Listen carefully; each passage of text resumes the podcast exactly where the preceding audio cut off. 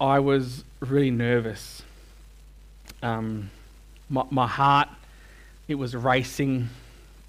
My eyes were darting around everywhere. Even though I was standing next to my brothers and friends, I felt like I was miles away.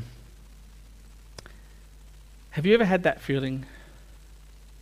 You're present, but your mind is racing, and the, the whole situation feels a little bit surreal. The, the music eventually started. There was motion at the door. Something new was about to start. And then she walked through the door, and I saw the most amazing woman I've ever seen. And in that moment, I thought to myself, this changes everything. Well, that was over 18 years ago. I know, I know, you're thinking, oh my goodness, they must have been babies. How could they already be married for 18 years? They look so young. There's no way they could have been married for 18 years. Well, well, I was right. That did change everything. And just over four years later, I heard a tiny little cry come out of a tiny little body. And again, I thought to myself, this changes everything. And we welcome Joshua into our lives. Now, he's nearly 14. And I was right. That changed everything. In fact, why don't you say it with me? This changes everything. One, two, three. This changes everything. I'm sure you've had many experiences in your life where you thought to yourself, this changes everything. Maybe it was a wedding or a birth. Maybe it was a difficult funeral or news from the doctor you didn't expect. Maybe it was a world event.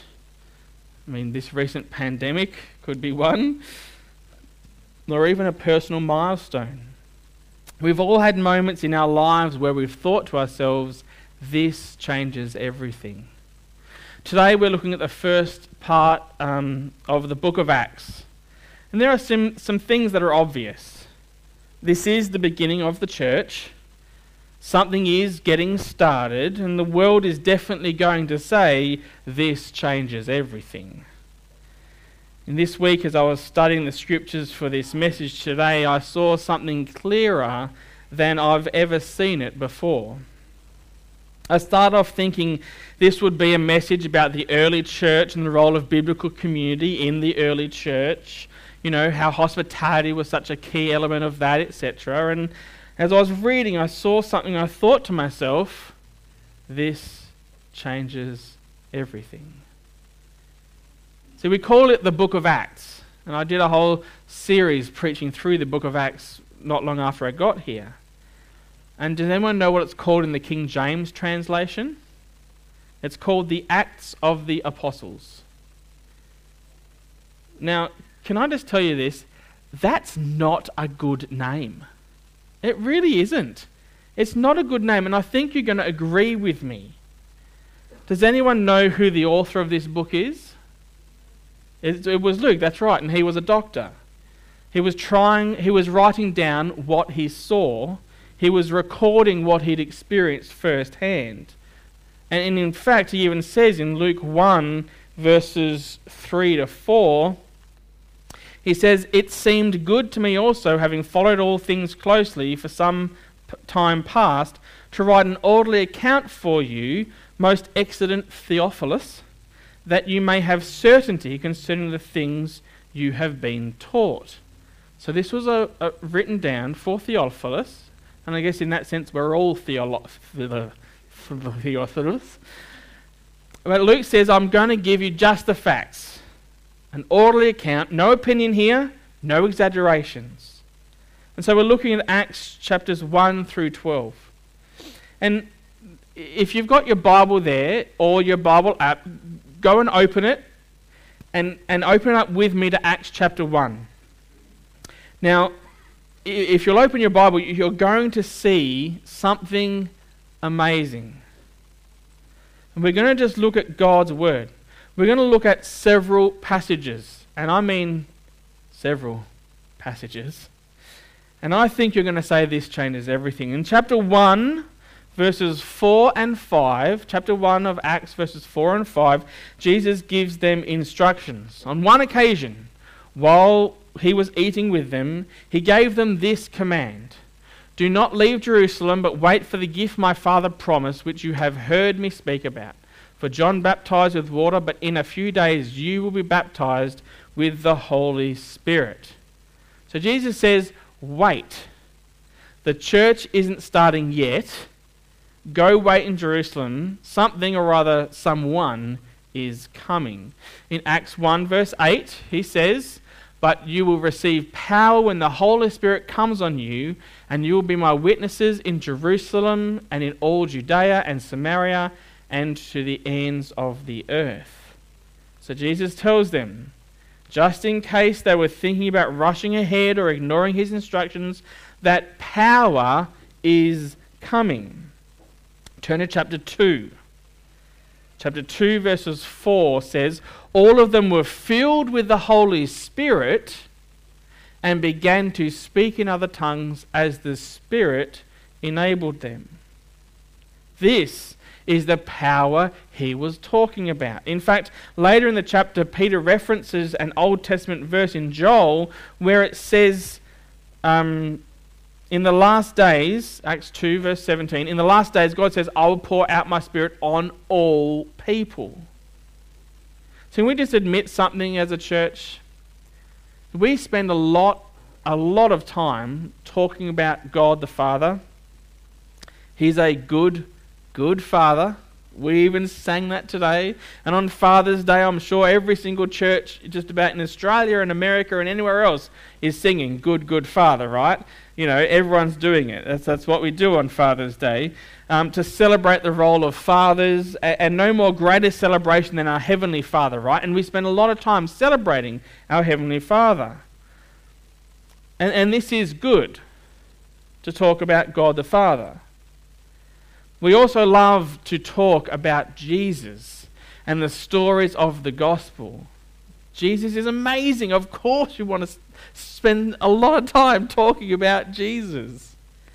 But there is a third person in the Trinity, though the Holy Spirit.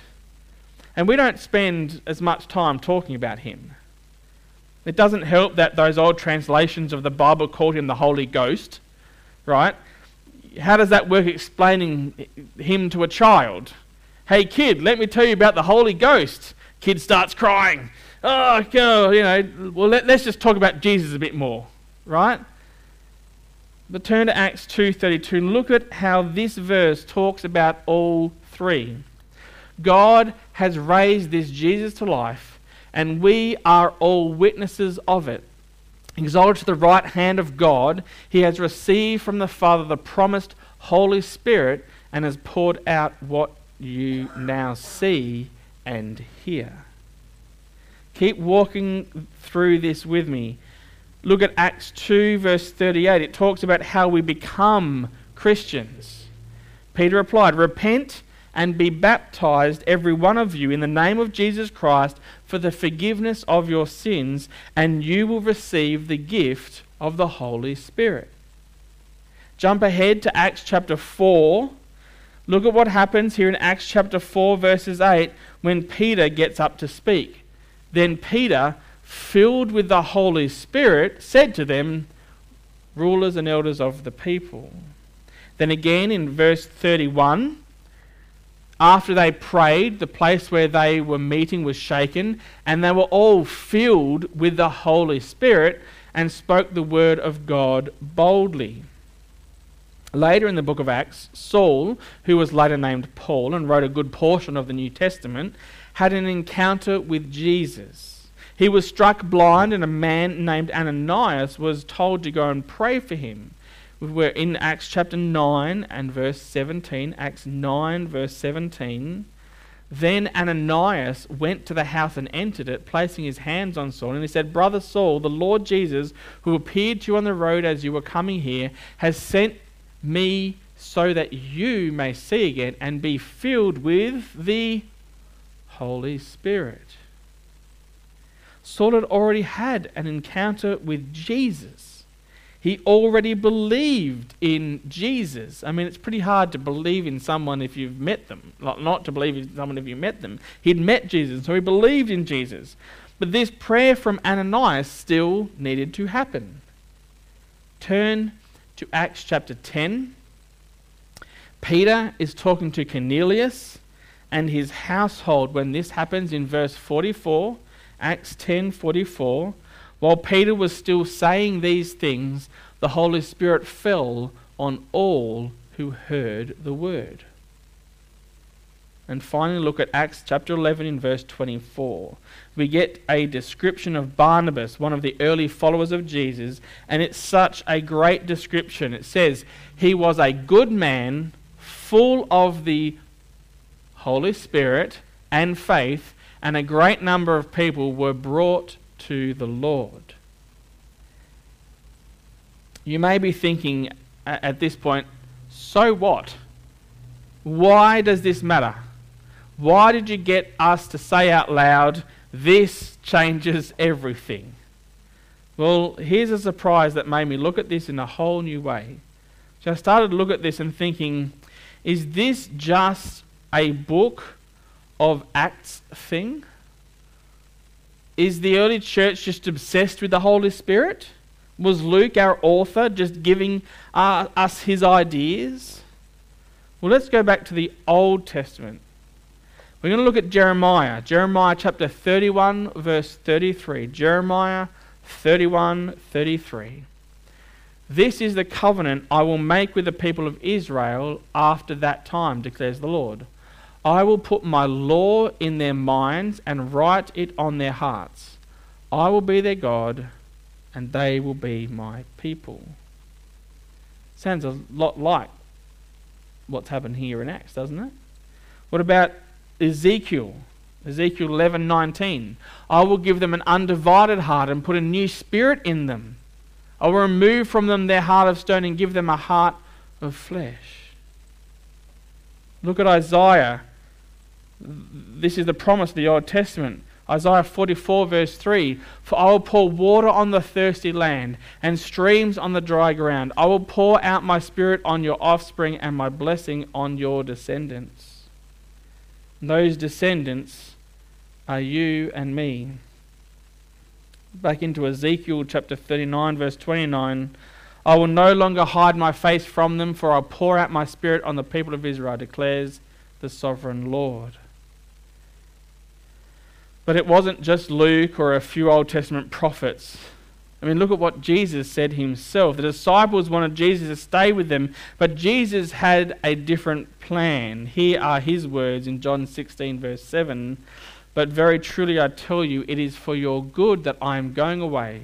Unless I go away, the advocate will not come to you. But if I go, I will send him to you.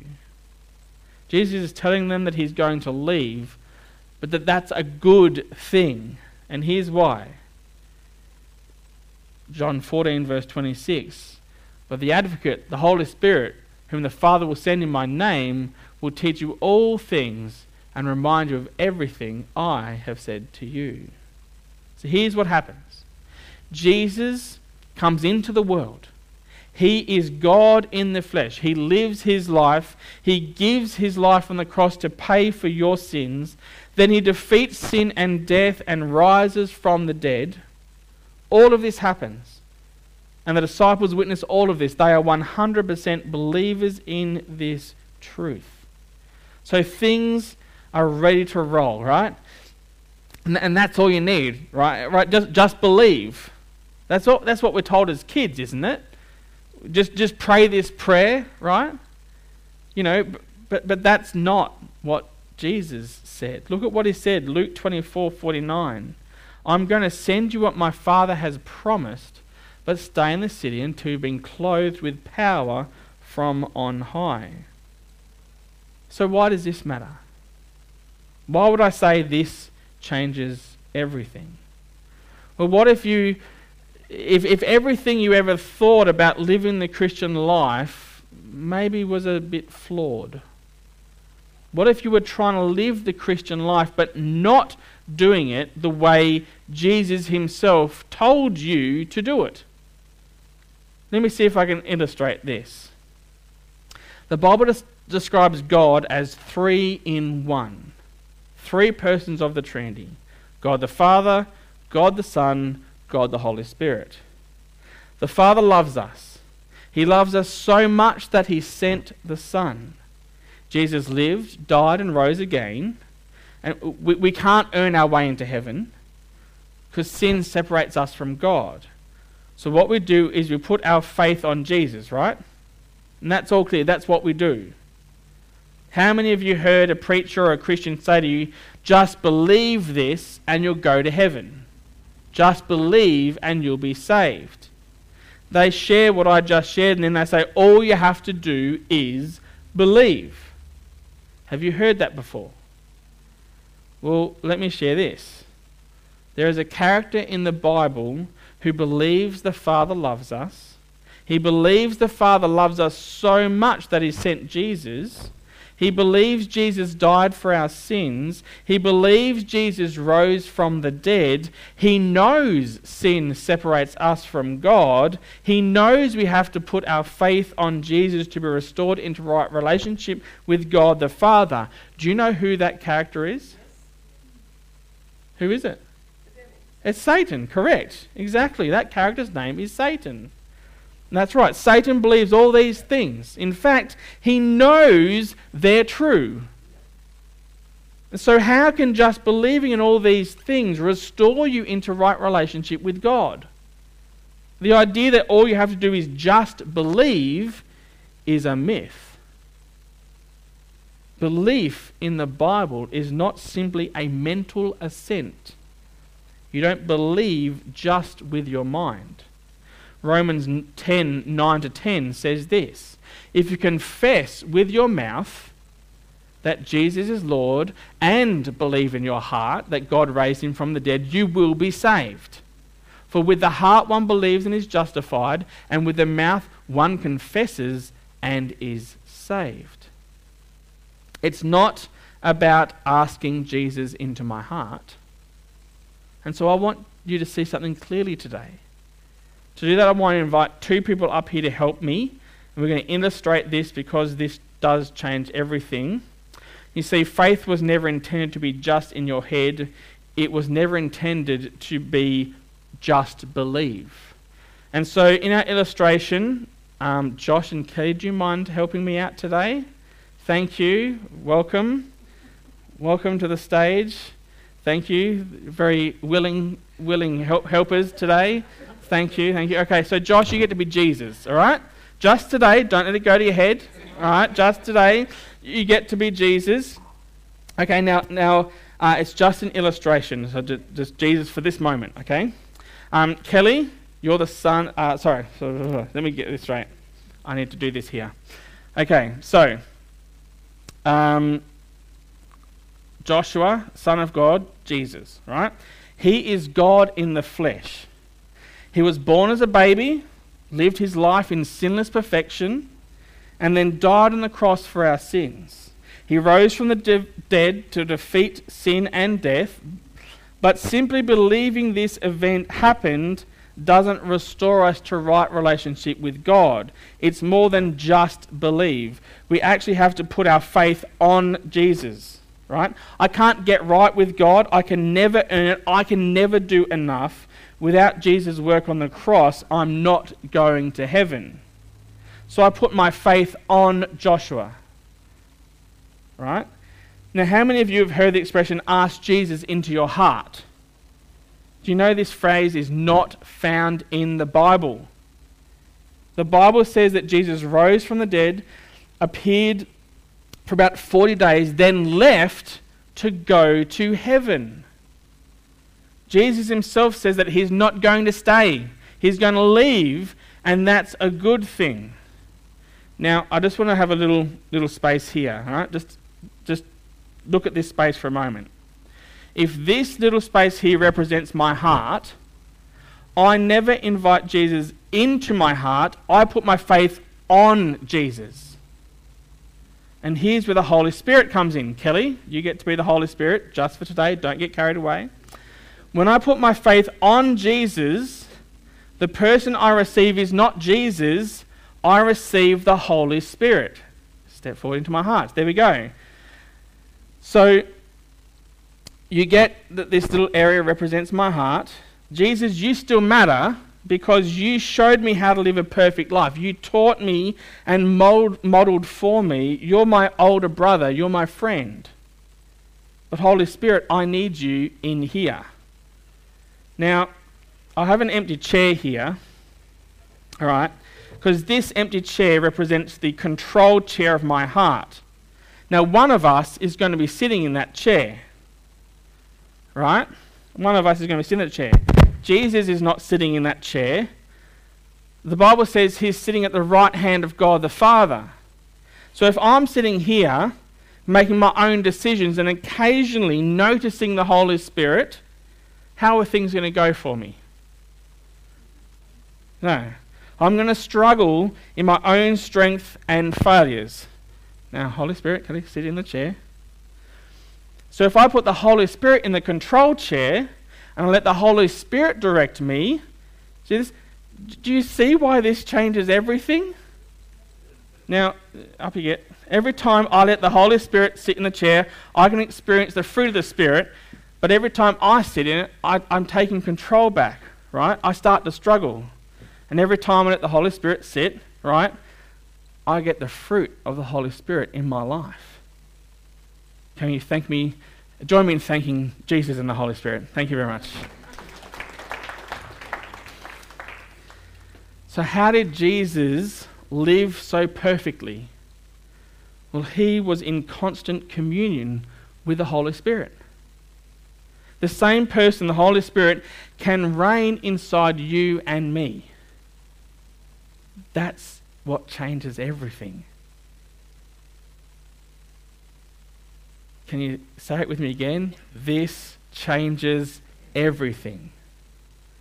The book of Acts was not about the acts of the apostles or the acts of the church. It would be better titled The Acts of the Holy Spirit.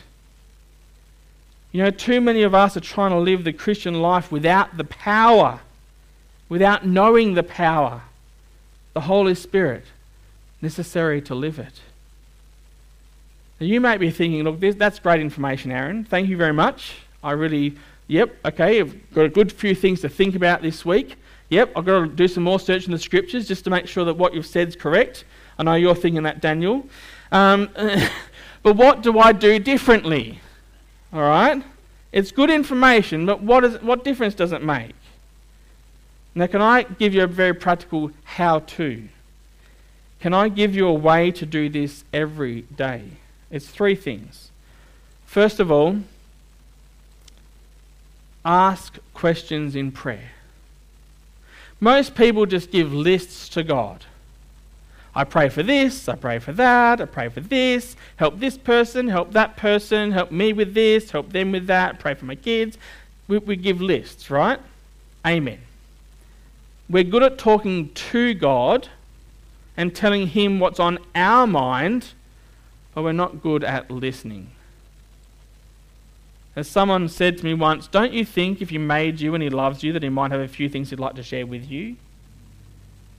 So ask questions in prayer. Holy Spirit, what should I say here? Holy Spirit, is there someone you want me to talk to? Is there someone I need to apologize to?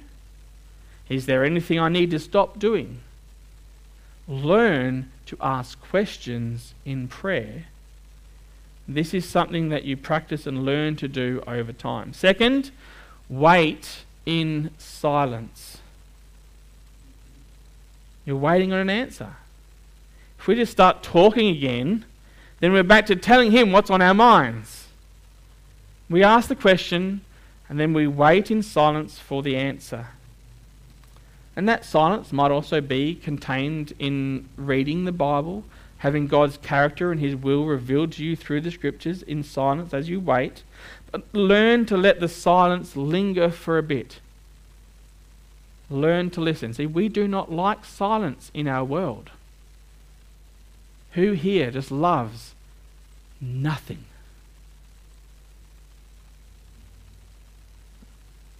There's not many hands.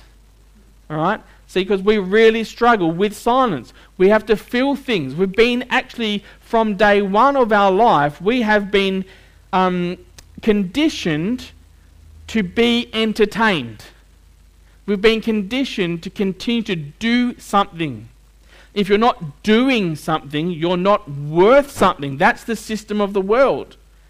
And we sort of import that into our prayer life. And so we have to feel like we're doing something to make it feel like it's time well spent. So sitting in silence, doing nothing other than waiting on the Lord in that moment, doesn't feel right. Because we're not conditioned for it. But we need to practice it. We need to learn that skill. Waiting in silence. And third, learn to interpret the nudge. That's what I like to call it sometimes. Other people have different, you know, the leading, or I don't know how you might think of it in your mind, and but and it's hard to learn to do.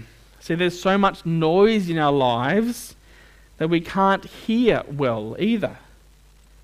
A thought or idea crosses our minds, but it zooms by. Or we hear something in our minds and, and it's not God's voice.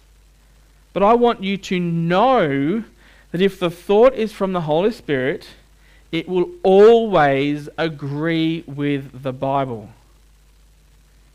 The Holy Spirit will never say, Way to go, stupid, you blew it again. Right? That's not the Holy Spirit. The Holy Spirit will never say, You haven't done enough.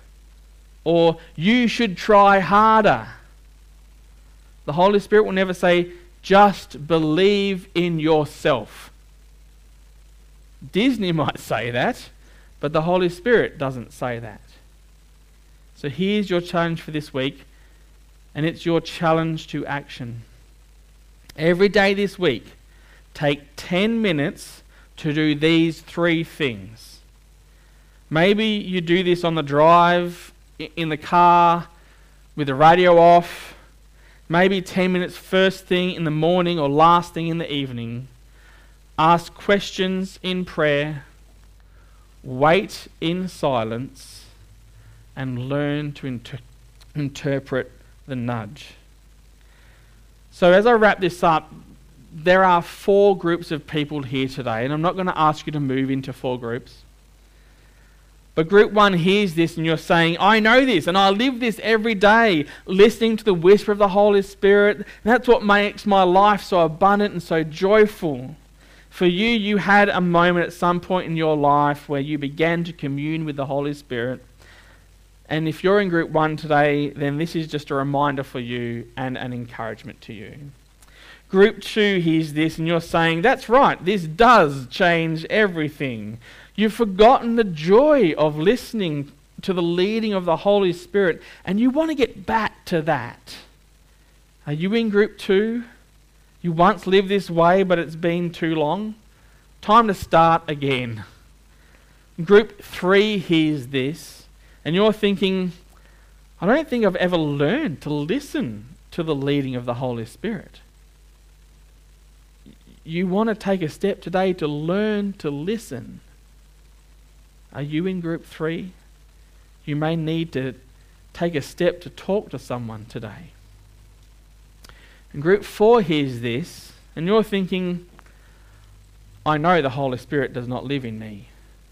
I may have believed about this stuff, uh, believe this stuff about Jesus in my head, but never in my heart. Friends, you don't have to leave here today without taking action. Are you in group four?